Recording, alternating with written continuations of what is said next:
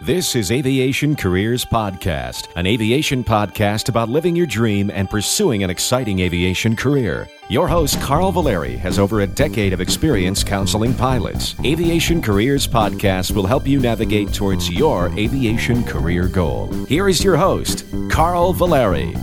Welcome to the podcast where we inspire you to move forward in your aviation career and your life in general. You know, at least once a week, I'm asked by a flight attendant how they can become an airline pilot. You know, to help understand the journey from flight attendant to airline pilot, I have a flight attendant with me with a legacy airline. And his journey is really unique and exciting. And we're also going to talk a little bit about qualifications and the lifestyle of a flight attendant. Well, welcome to the show. Hi, how are you? Good. And one of the things that is interesting is that you have this incredible lifestyle for going around the world and seeing some amazing places. We're going to talk about that first as far as being a flight attendant. But then you decided to go to this unique route. So we're going to get into that. It's cool. You're actually hanging out. No trips today, right? No trips today. No, I had a day off and studied. I was studying for one of my upcoming exams, and I've got to get ready for work tomorrow. Cool. Well, anyway, before we get started here, there's a couple announcements I just got to quickly make here. We have a new scholarship out there. I know you people that are members of the website have access, you know, the annual members and also monthly members to the scholarships guide. We have a new one from John and Martha King. They actually have for certified flight professionals. It's open to everybody. You can take a look at it, and there's a link in the show notes.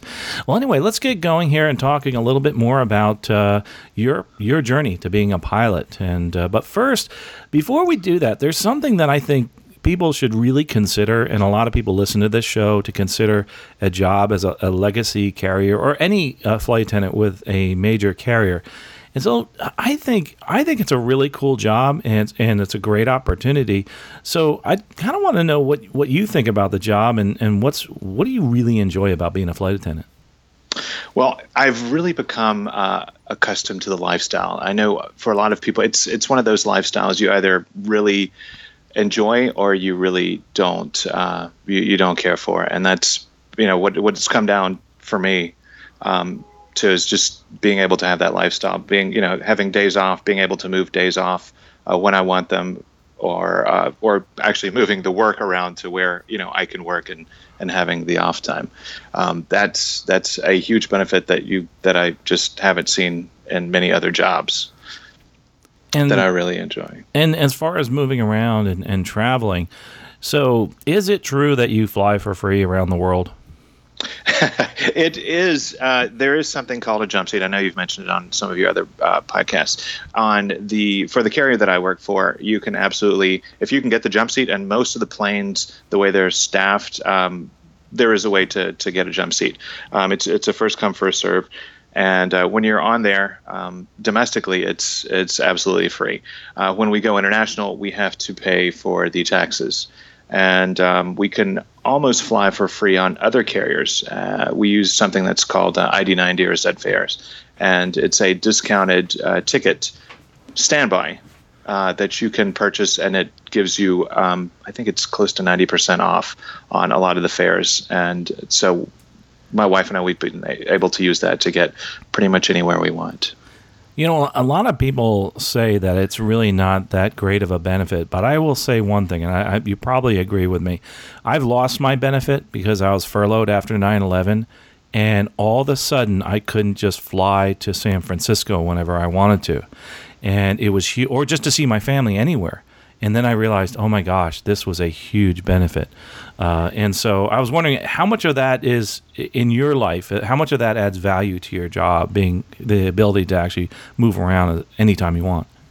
It's the flying carpet. That's what I always call it. It's my flying carpet. That's awesome. Before I was married, there was a period the carrier that I was working, where I had more days. I actually had more days off than you, Carl. I had I was only working about 8 days a month on a full schedule. Wow. That was because I was working transcon turns, and on the days off that I had, I would fly. You know, I would visit friends in London, friends in Turkey.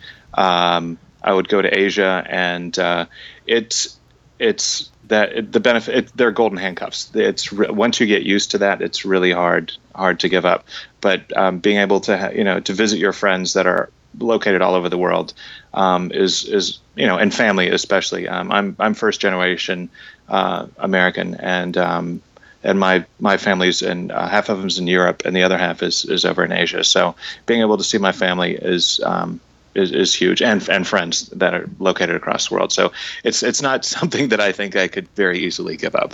Now, here's a little insight into my family. I'm a first generation American, and I don't really go to see my family in Italy, but my wife grew up in Italy, and it's funny, she hasn't gotten used to this whole past travel thing.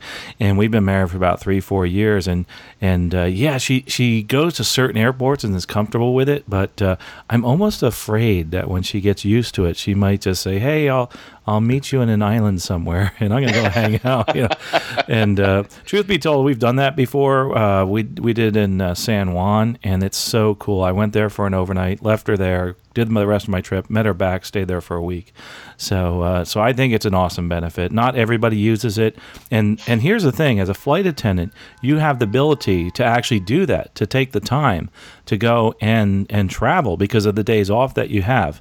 Now, before we people get the misconception, because you are paid by the hour. Do you get a full at eight days a month? Are you being paid a full month's worth? No, we have the way that the companies are different in how they pay. Basically, we're paid by flight hour. And the way the company sets it up for pay is every 2 weeks they have, it goes into a minimum guarantee. And the minimum hours I have to fly on average every month in order to maintain my insurance and travel benefits is right around 45 hours a month. So as long as I hit that on average over an entire year, I'm able to drop as many trips as if someone takes them, I can get rid of as many trips as I can, or pick up to, I think it's a lot. It's way more than anyone needs to fly. I think, I heard of someone flying up to 238 hours wow. per month. Yeah.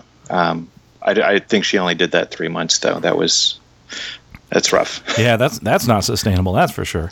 Right. So, and as far as that's a great benefit. Is there anything else as a flight attendant before we get into the pilot jobs that you have as a benefit that maybe the pilots wouldn't have, or somebody's listening right now is interested in becoming a flight attendant? Is there any other benefits that we haven't mentioned? I think you said something about benefits as far as health care and that type of thing. Is there anything else? On pretty much any travel related good, we get discounts on hotels, car rental companies, cruise packages, anything that's related to the travel industry. We usually have an agreement with, and actually even shipping, even cargo. We have some agreements with other carriers.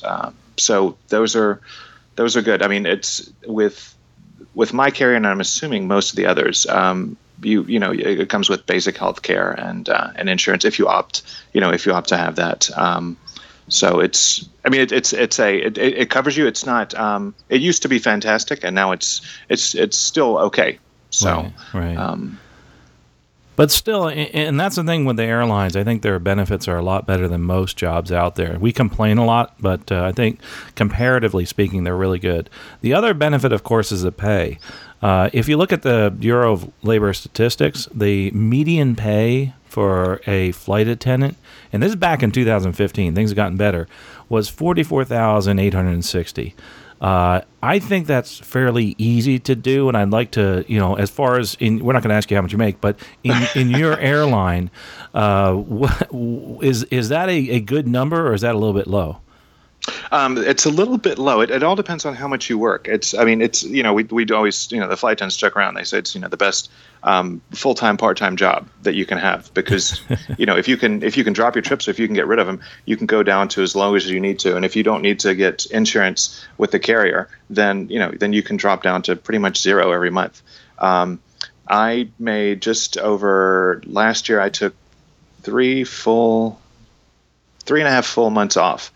And so that was, what's that, 120, 100, 100, about 150 days off straight. And I pulled in a little over 70,000. Wow. there are flight attendants I know at my carrier that that make six figures. Yeah, and that's something that I try to stress. There are people that can make six figures, especially, I guess, if you're a speaker and you get certain trips, you're more efficient in the trips, that type of thing.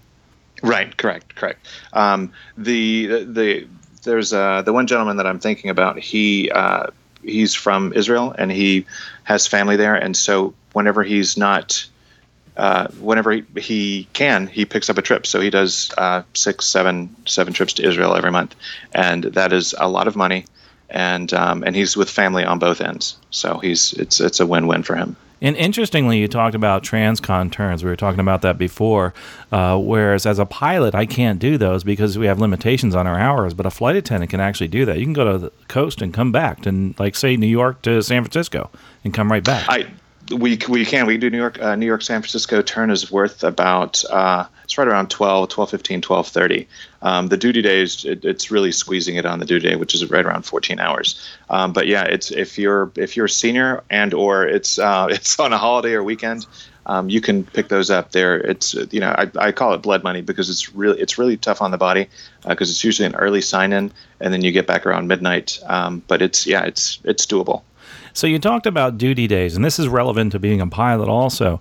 There's the pay and the duty day, and basically we're paid for the time that we're flying, or basically from the door closed to the door open at our destination. And the duty day is that whole time that you're on duty. In other words, you show up to work, usually it's an hour before your trip, say, maybe 45 minutes for certain airlines, and you start your duty period. And then you're done with your duty period, usually about 15 minutes after you block in. We also track things like when you get to the hotel for pilots. I'm not so sure if, how they work that with the flight attendants, just for our rest requirements, etc. So for people listening, we get paid by the hour for flight time, but the duty day is different. So for instance, if they told me to fly to Buffalo and sit there for 5 hours and then come back from Buffalo, that's 2 hours of actual flight time, even though I was on duty for like 7 hours. Yeah, and something else, Carl, that's important about that is a lot of people think that the flight attendants are paid, as long as you see them on the plane. No. We actually, our clock does not start until the door shuts, and we push. It's not even when the door shuts; it's when the plane pushes back from the gate. That's when our clock starts, and everything before then, some would argue it's volunteering. Other people say it's included in your pay somewhere. And then once we come back to the gate, it's once the door opens. That stops our clock as well. So, your flight attendants, your pilots, both were on the aircraft before, getting ready and setting up and not always paid for it. So I'm glad you brought that up. That's a great point because we only get paid that period that we're actually blocked off the gate. Now, with that said, of course, I guess you could say, like you said, that we're compensated differently. Our hourly rates are a lot higher. People look at those hourly rates and say, wow, that's really high. But in reality, we're not getting paid till we're off the gate. So we could actually sit at the gate for an hour and we're not getting paid for that hour, even though we're Correct. Responsible for all those people on the airplane. And with that said, I know people are going to write in and say something about this. There are rules and work rules at certain airlines where, yes, after a certain amount of time, say 30 minutes, 45 minutes, or an hour, then the flight attendants do start getting paid because I forget what they call it, like gate hold pay or something like that. Holding pay. Yeah, holding pay. Thank you. So there is that opportunity to make money. And the pilots, too, they get that. But overall, though, you've had a really good journey, right, as a flight attendant? I have. I started. Would you like to hear about the journey? Yeah, I would. That'd be cool. Okay. I actually started right after the. I finished with university and like I said, I'm first generation American. So we were visiting both my mother's side of the family in Europe and my father's side of the family in Asia, and I remember being on the flight and not quite sure what I wanted to do after I finished school, and. We happened to be flying on Singapore Airlines, and my brother was sitting next to me. We're at the exit row, and my brother, who's usually pretty quiet, just started talking to the flight attendant. He asked the flight attendant, he said, "So, how do you like your job?" And the flight attendant, he said, "This is my dream job." He said, "I can't believe I get paid to travel." He said, I'm headed to New York. Well, I think at that point we're headed to Amsterdam. He said, I've got 3 days in Amsterdam. Then I go to New York, and I spend 4 days there. They put me up in a hotel." And he says, I work about 18 days a month and I got to see the world and the money's pretty good. He said, I just can't imagine doing anything else. And so I had never considered working for an airline before then. But when he said, only working 18 days, I thought, that's 12 days off. That's a little bit more than most people get. So I applied at a couple of different carriers, both domestically, both in the U.S. and overseas. And I got a call from an international carrier based out of the U.K. and a domestic carrier. And I was already in training with the carrier in the States when I received the other notice. So I just stayed with the domestic carrier. And it's been an incredible experience. I so much of who I am has been because of the job. In college and in school, I don't want to say wallflower, but I wasn't very, very social. But then when I started with the airlines, I guess if you show a couple hundred people a day how to use a seatbelt, you kind of humble yourself, and you're like, wow, this is actually, this talking to other people thing isn't that much of a, isn't that great of a, isn't that much of a hard thing to do. So I've met some absolutely amazing people, both colleagues and passengers. I've had experiences that have I can't even tell you. I can't imagine my life not having had this job, and I'm extremely grateful for the opportunity to have done it. And having said that, my interest in aviation actually began before deregulation, where you knew where all the carriers were, right. And they had, and I used to, when I was little, I would draw all the tails of, the different carriers, and I actually started flying when I was 14 years old. My parents, knew that I wanted to be a pilot, so I started flying lessons when I was 14. Wow. By the time I was 15, I was, I'd soloed and was halfway through my private certificate, and my instructor at that time, she said, "Well, you're doing great.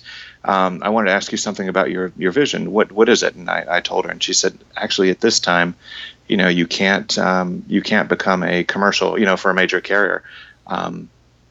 She said you can continue in general aviation, but at this point, there's not much you can do."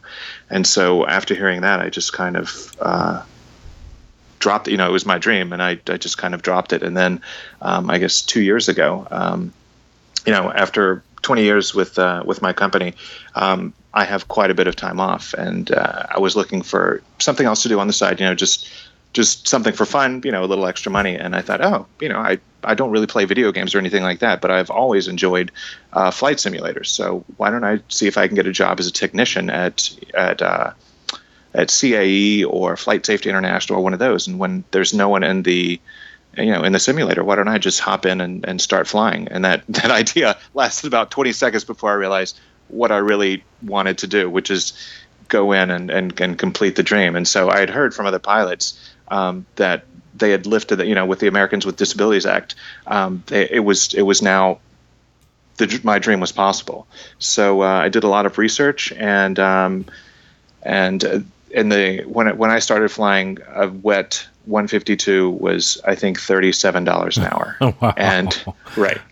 And when I checked back into it, it was, I think, it's over $100, $150 somewhere around there for a wet 152. And so my wife and I, we did a lot of research and actually found that South Africa is the second largest producer of pilots in the world outside of the U.S. and at about half the price of what it's being done in the U.S. So with all the time off that I had, with my carrier, I bid time off, put my vacation days, my PPT days, into 3 or 4 months, and just pretty much set up camp in South Africa. I found an airport that was small. The housing was the airport. So there was a house there with four bedrooms and a kitchen. So I moved in there and started flying. And it was, I didn't realize how much I had missed it until I was able to start flying again. And it was, like I said, it was in South Africa. It was a tiny, I think it was 3 or 4 meters wide. The runway, it was no Vassis, no Pappies, which I'd always flown with Vassis and Pappies, which are, the the, I don't know if you know how much you're. Yeah, no, that's fine. You can mention a visual approach slope indicator and precision approach path indicator. Yeah, we can talk about that. That's a little technical term. If you have a question, by the way, if you're listening, just write us and we can send you a definition of that too. Right. Yeah, sorry about that. I didn't know where. No, that's good. Yeah, that's cool stuff, man. And the airport was built on a crosswind, which wasn't too much fun with a narrow runway. So even though I spent 4 months there, I only got half as many hours as I wanted. And my wife said, hey, listen, why don't you come back? You know, you can work at the same time and go down south. And even though you're paying twice as much for the flight hour and the instructor, it'll be, you know, we'll just do it that way because we need to start bringing money back into the household. So I did that. I finished up at an FBO down south and with my private certificate, and worked during the summer because with all the carriers, the summers are when we make the most money, and our schedules are very limited in terms of what we can drop and get rid of. So I worked through the summer and then started with an accelerated flight school in the fall, and it's been great because there are certainly fantastic things about these pilot mills, and then other things that, for example, weather that have been challenges. Last weekend ago, 2 weekends ago, I finished with my multi-engine commercial. I've got my multi-engine commercial certificate, and I am planning on heading to CFI school the beginning of next month. Congratulations. That's awesome. Thanks. That's really cool, dude. It's and that's not easy. I mean, having a multi-engine license is basically flying on one engine, isn't it? How to control the plane on one engine. Basically, yeah, that's what no one tells you. It's like, yeah, that's what you learn to do, yeah. Well, and that's kind of interesting because you did this accelerated and you talked about the weather. Why is that an issue as far as that's definitely a challenge, and why is that an issue, the weather? I mean, I'm assuming there are places in the world you can go where the weather's good all the time, like where I live in Florida. Right, Florida, Texas, Arizona. I thought about all that, and then but being based in New York for my carrier, and also my family, we live in Manhattan.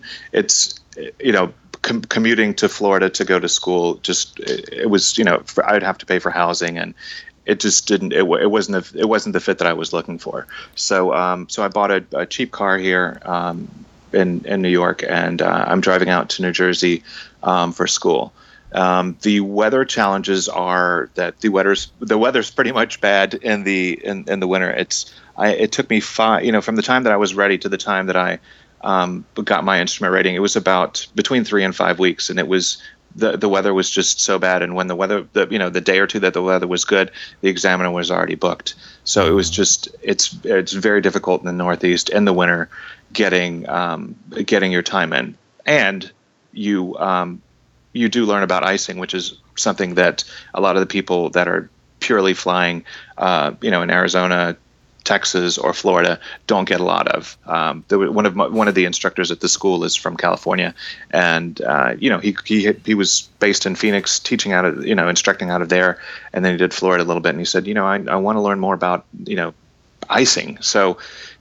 He transferred up to where I'm going to school in New Jersey, and he's certainly learned about icing. Interesting, yeah. And the other thing is instrument approaches. You're definitely going to do a lot of instrument approaches in New Jersey. Interestingly enough, I don't know if we're going to talk about it or not, but the school that you're going to is actually right down the road from where I stay in New Jersey with my family, right where I grew up, and that's actually where I got my private license, is at the same airport. And boy, I tell you, it is amazing the amount of experience you get. Let's talk a little bit about that.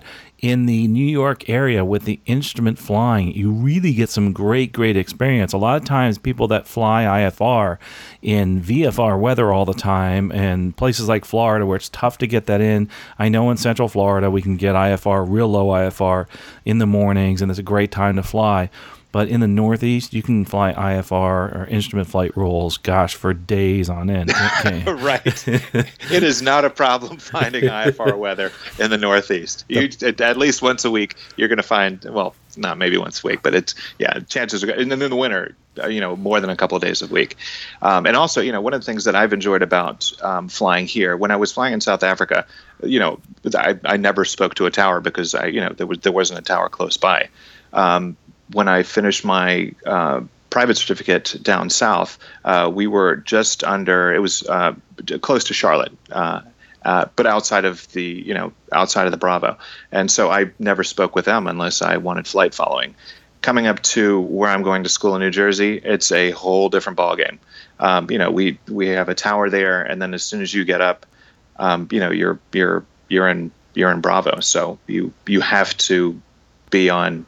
You have to be on the radio, and you have to do well with it. But yeah, there's a lot of as you mentioned, the opportunity to fly IFR is great in the Northeast. I'll never forget on my instrument check ride. It took me like 15 minutes just to be able to get turned around to get away from the airport, just to start flying. It was incredible. Just it's like, gosh, now we can start the check ride finally. Right. You know, there's a lot of people that write in that are you know, are listening right now that are flight attendants or in another job that want to transition out of that job. Some of them have some flexibility, just like you have flexibility as a flight attendant. You mentioned something earlier that I want to go back to as far as the summertime. I think that's true with a lot of people in different jobs, especially in the travel-related industry and the hospitality industry, is during the summertime, boy, they're super busy. Other people have different seasons in their jobs and their industries, but it's not – I think sometimes we complain about the summers. I've worked for, about 5 different airlines. It's all the same. Summer is tough no matter what. And I'm sure that's true where you are, and it's true where any airline you go to, whether it's a regional, a major, et cetera. It really it is tough. And the cool thing about the accelerated program, I think, and I like your opinion on this, is the fact that you can take those downtimes like in the fall and, man, just bang it out. You can. It's actually that's our company offers something called a personal leave of convenience, and it's for there's personal leave of absence and the personal leave convenience. One is to the airline's benefit. The other one is for personal reasons. Say, for example, you have someone that's sick in the family, or you want to pursue a different college degree or something like that. So, and it's all based on seniority. And at my company, it's the connection that you have with your manager. Yeah, if I were to recommend to other flight attendants that were looking to start flying, I would definitely recommend that you start in the downtime. You know, starting September, as soon as the flying slows down, if you can take a leave, it's great. You can start if you already have your private. You can, and you definitely know that you want to do this for a living. Make sure that you can still get your first class medical. And continue with one of these pilot mills. The school that I go to is a famous one. There are other schools that are just as good that are much cheaper. However, if you know. There was a flight attendant from another major carrier that came in last week, and I happened to be there, and so the instructors had me talk to her. She just started flying. She just had her discovery flight last week, and she was asking, you know, what I would recommend she do. And my recommendation is, if you don't know that you want to pilot a plane for a living, get your private certificate on your own at a local FBO or a school that's close to you, that's convenient, that will work with your schedule. You know, as a flight attendant, because it is a great job to have, and it's so flexible. Being able to keep your job and working and taking flying lessons on your off days is a great opportunity. The person that I was speaking to, she had been flying, I think, a year or a year and a half. And she had a lot of reserve days, but she could bid to have afternoon reserve days. So I said, well, why don't you do this in the morning? Take a flying lesson, you know, get your lessons in the morning, and then in the afternoon, you know, sit your standby or your reserve schedule, and you'll be able to do all of that. And that's what in retrospect, that's what I would do. Get your private, make sure that's something that you want to do. And then if you want to do it, if you're a flight attendant and want to do it, wait until the fall, get to save up some money, bid your time off, and then, or take a leave of absence and get it done. You can certainly, and do it somewhere where the weather is favorable, like Florida or California or Arizona or Texas. It was supposed to take me about 3.5 months to complete, everything that my multi-engine, my instrument rating, my commercial multi, commercial single, and CFI school was supposed to be done in about 3.5 months. And I am not in CFI school yet, and it's been, since the end of September. So it's been a while, and that's been, 90% of that has been due to weather. So make sure you do it somewhere where you can get the flying in if you're going to take that much time off and invest that kind of money. I'm glad you brought that up. A lot of people that I coach and talk to, they want to know how to do this. I think this is good advice for people transitioning from other jobs too. It's going to take you longer if you have a job and you're trying to do this at the same time. Just factor that in. Just pad things a little bit, maybe double the time, double the money. I always say, well, maybe not double the money, but definitely double the time, because it is quite expensive, and it really makes it easier for you, and you won't be as disappointed, because I'm sure you got disappointed, I would think, that you didn't get it done on time. I was. And, Carl, I have to say, it's, you learn a lot of patience. Mm-hmm. It's even, you get to school, you think you're going to fly, you've checked the TAFs, you've checked the weather, and then when you get to the school, you look outside and you see the flagpoles are out to blow over, and it's a day that you can't fly. So it's certainly like flying definitely teaches you patience. Oh, and yeah. And it's a great opportunity to work on your personal minimums, to see the flagpole is just about to blow over. Is this a day that I want to fly? And the same thing with icing. Two of my check rides were supposed to go on days where it was the ice was just so frozen. We didn't have space in a hangar to heat it, so I had to skip a check ride there too. But yeah, it's you just have to. Yeah, you learn patience unless you're in Florida or, or Arizona or Texas. And even in Florida, that happens every so often. We do get bad weather like 3 days a year. Right. So we do have those days, but I'm joking. It is true, though. It is so much easier to get it done here because it's always a good day. You mentioned that you're going to get your CFI. I'm assuming you're going to do that so you can build time to move on to the regionals. Is that the plan? Well, the plan, yes. I mean, I've taught for I've worked with the airline that I'm working with now. I've worked on a cultural team, which is it was with the airline that I work with started a low cost carrier at one point, and I was on the customer service improvement team. And so I would get together and I would talk to the other flight attendants and say, okay, how can we make this a better product? How can we make this more of a place that we want to work and a place where customers rave about the experience that they have with us. So, I've done training in little bits and pieces along the way, and I've always enjoyed it. And even, I have a son, he's 5 now, and we, when he builds his Lego planes, he wants me to be air traffic control, or he is air traffic control. And I love teaching. So I think that's something I'm actually looking forward to that. So being an instructor is a way that I'm going to gain hours, or hope to gain hours. Another avenue that I want to look at is doing charter work, and is doing charter work, or possibly flying for a family that needs a pilot in the right seat or something like that. So the other thing, and I'm glad you brought that up, there is a lot of charter. There's a lot of different, even cargo you can do. One of the things that I tell people as far as building hours, obviously the most hours you're going to build in the shortest amount of time is going to be at a regional. And that's a given because you're flying so many hours, period. And some of these guys are putting in 800 to 1,000 hours of flight time in a year. That's unheard of doing in a corporate environment. But if you have another job like what you're doing, those are decisions you have to make. If you're able to work with a company that's willing to work within your schedule, that's really good. But there's going to be a point, isn't there, And I'm sure there's a lot of people that are listening right now saying, hey, where is that point that I make the jump from in flight to being the pilot? You know, and that's going to be a tough decision at some point, wouldn't it?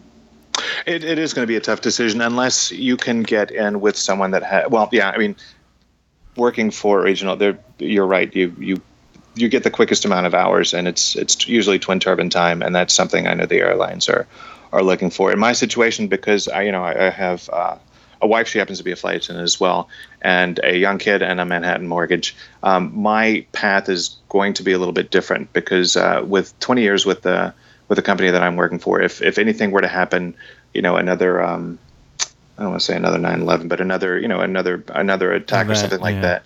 Yeah, another event. I end up at the bottom, and I can't afford to lose 20 years of seniority. So my path is probably going to take me a little bit longer.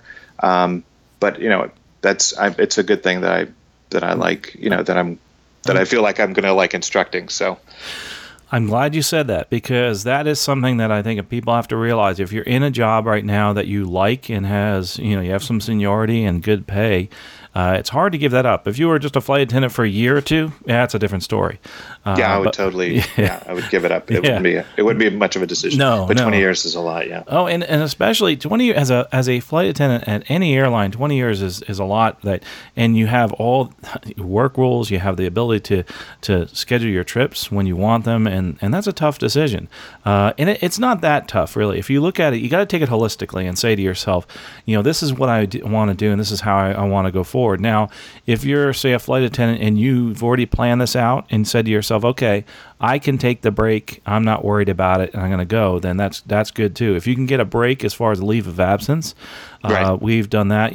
Obviously I used to work with ALPA and did the furloughs and other leaves of absence. And during downtimes, this is kind of an interesting thing. They usually let you go on a leave very quickly, like you said, like a personal leave of absence. And they even do reduced flying lines. I was able, when we had a downturn in the 2008, I actually was flying 5 hours every, twice a month. So another 10 hours total in 1 month. That was it. Oh, wow. Each paycheck was 5 hours. And that was pretty incredible that we were able to negotiate that. So and again, the reason that the airlines do this, it helps them too. It's because if they need to expand their workforce, they just cancel it and say, okay, you're here, you're on property, we need you to go fly, and right. And that builds up quickly. So there's, every place is different, and just listening to you, it's very fluid. That's for sure. But eventually, you want to get where though? Where's your goal?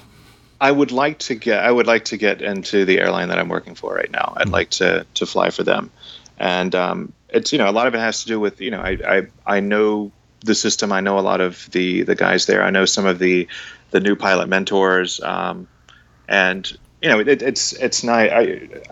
You said that you've been with your airline for about 6 years, so you know a lot of the faces. Mm-hmm. When I get on a plane, after 20 years, I know a lot of the faces too, especially if I'm flying international. And it's always nice. It's like meeting friends. Right. And so I would love to be able to fly with some of the friends I have at my current airline. I think that would be a lot of fun. I think one of the things that I would bring to the table is just an understanding about what people on both sides of the flight deck door do, and when it's stressful for them, and how to resolve issues, and I think I'd be a great asset, and I actually look forward to that challenge. Yeah, I think you'll do really well, obviously. And the other thing we haven't talked about is the other decision I'm sure came through in your mind is the pay's a little bit better, isn't it, in the front seats? The pay is a little bit better. Carl, I was talking with some of the new hire pilots. We've had a lot of them lately at my airline, and I actually am making more as a flight attendant now than they are. Right. But I think it's within 2 to 3 years, mm-hmm. I'll be working less days, making the same or more, and then after 5 years, they definitely make more than I do. But it is a delayed gratification. But if you look down the road 5, 10 years, and especially for those that work a lot, it really does pay off. And that's where I tell people if, and I'll give a statistic here. The BLS, the Bureau of Labor Statistics, says the median income's $102,000, and that was back in May of 2015. And there's things have changed a lot. It's hard for anybody to be making less than that after 2 years as a pilot with a major, say 3 years. Definitely you'd be making more than that. So that's something that is also you have to look at is that pay. But the other thing too is down the line, and I always give this stat, if you're a 10-year captain with a major, no matter where you are, you're going to be making over $200,000 a year. And that's the opportunity you look for as far as money's concerned. It's not all about the money, but it is a big bonus, and so are the retirement benefits. Absolutely. And it's fun. I mean, you get to sit what's really cool, and I'm sure you've done this, is when you get the flight attendants to come up and they look out the window like, wow, that's cool. I had someone ask me this the other day, and the flight attendant said to me, do you ever get bored with this? And I said, what, looking out the window at this? No, it's not at all.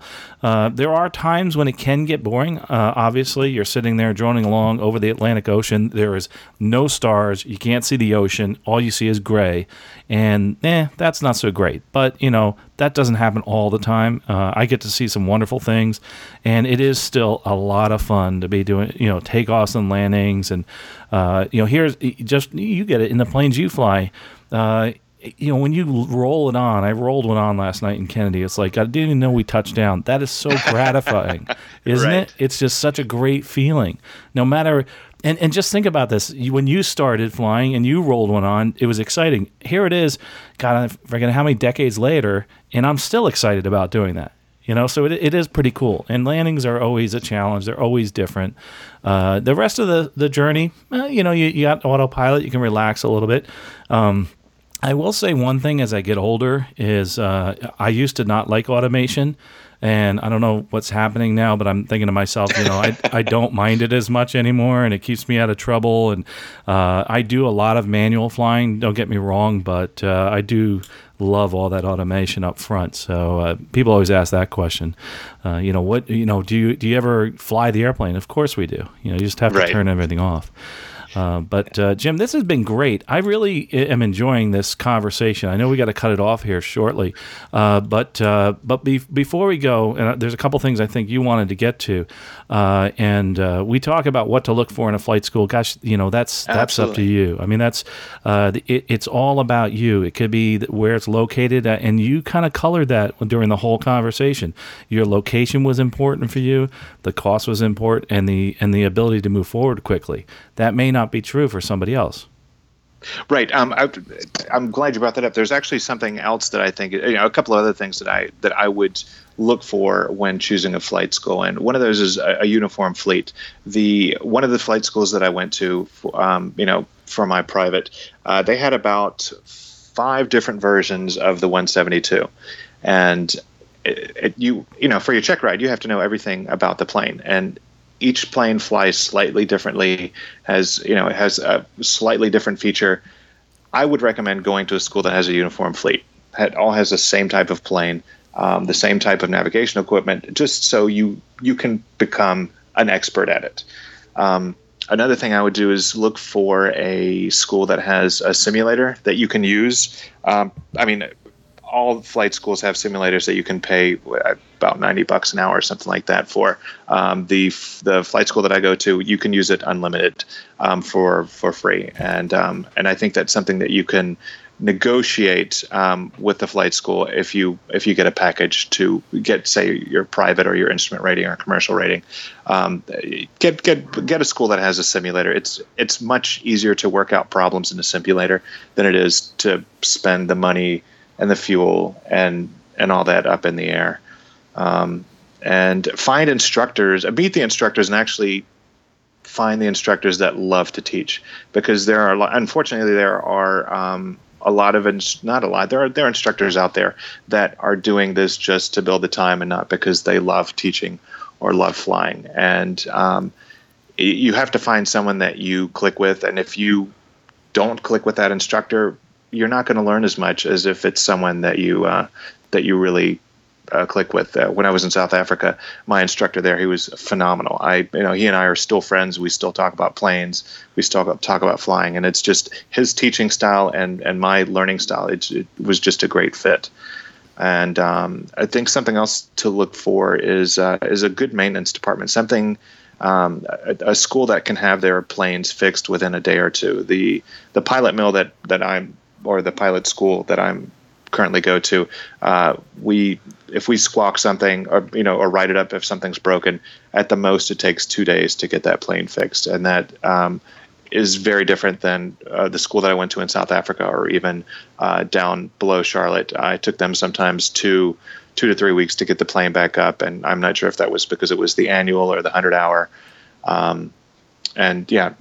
Find a school that can that has a plane and can get it fixed pretty quickly.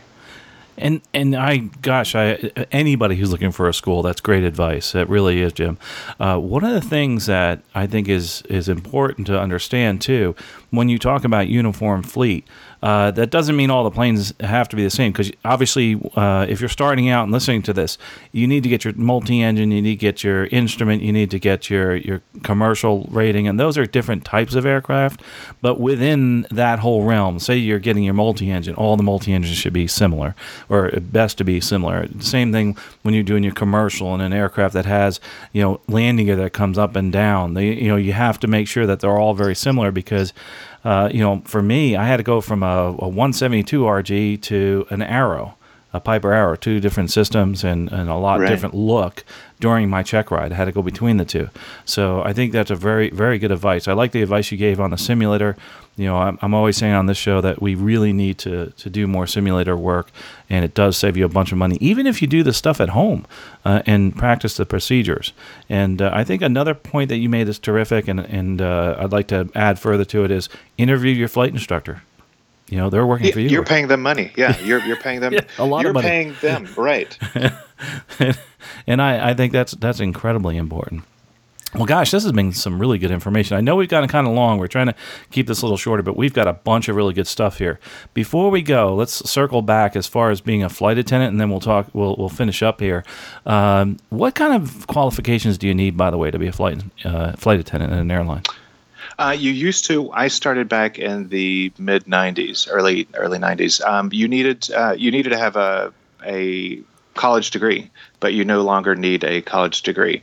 If you don't have a college degree, you definitely need some sort of customer service background, and that's. I mean, they accept anything from being a server, waiter to if you've been if you're at a call center, if they want to know that you're able to handle and deal with the public without going off swearing and throwing things and all that. And obviously, if you can speak, the more languages you can speak, the better. I happen to speak German.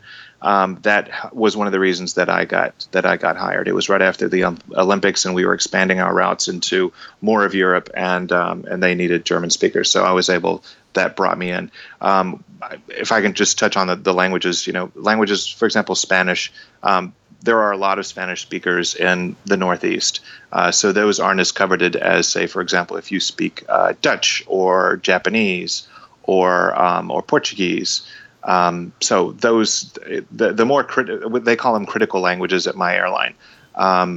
If you speak a language you think that not many people speak or not enough people speak, then that will certainly help you get hired.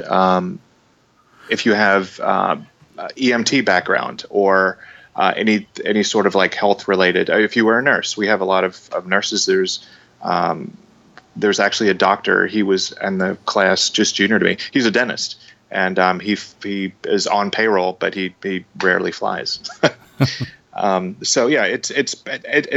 the gamut. We have a couple of attorneys that are flight attendants. There are two vets, about 4 or 5 chiropractors that are flight attendants at my airline. It really varies. If you're good with people and you can bring that across to the interviewer, that's what you need. Interesting. Yeah, that's some great info as far as becoming a flight attendant, it's really important too. I think you have to be able to multitask. Of course. Yeah, that comes with it as well. You have to do that as a pilot too, but obviously a lot of people don't realize how much is going on all at once, and it can all happen. Just five things can happen right away, and you have to be able to prioritize which one's the most important. So that's really important. And before we finish up here, because obviously if people have questions, Jim, we'll send them all on to you. You can go to feedback@aviationcareerspodcast.com or just go to the contact page and we will forward them on to you. And if people have questions, maybe even have you back on again, because I think yours is a really interesting journey. And it's been great having you here. But now going back to the pilot thing, before we go, what kind of advice, just a general advice, would you give to somebody who's thinking about becoming a pilot and is currently a flight attendant? Do a discovery flight and see if you can get that first class medical. Because if you do a discovery flight and you find that it's not for you, or it's not, something that you'd like to learn, it's better to do that now before investing tens of thousands of dollars. And if you can't get a first class medical, you are then limited to, well, it depends on what medical you get, second or third class.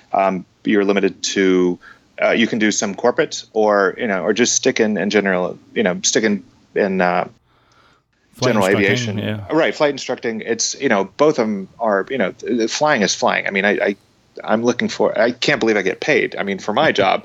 And then, once I'm in on the other side of the cockpit door or the flight deck door, it's going to be, I'm just love flying and every aspect of it. So, I would check, do a discovery flight, see if you like it, see if it's something you want to do, and have maybe an instructor go with you over the PTS guidelines, some of the things that you'll need to learn and have to learn to do it, and then see if you can get that first class medical if you want to do it for a major airline.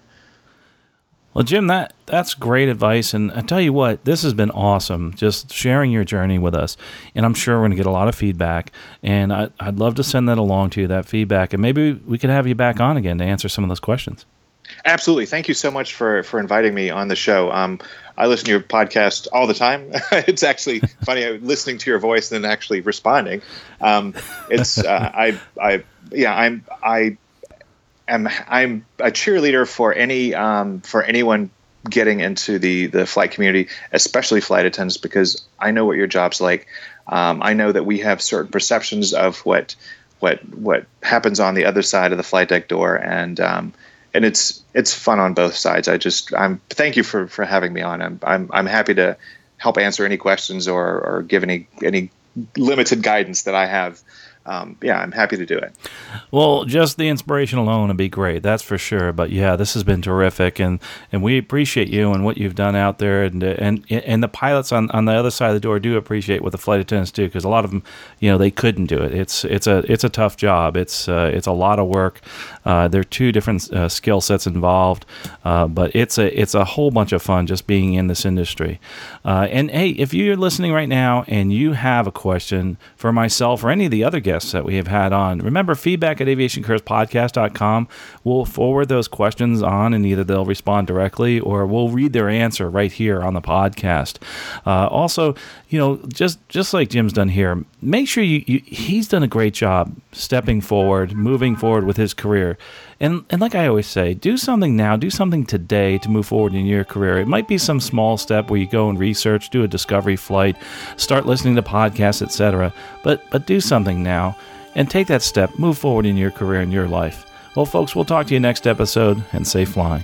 You have been listening to Aviation Careers Podcast, an aviation podcast about living your dream and pursuing an exciting aviation career. This aviation podcast is produced by the Valeri Aviation Corporation. Although hosts or guests may receive compensation for products and services discussed in this podcast, compensation never influences our opinion. Before purchasing any product or service, you should always do your own research. Music by Billy Wheeler.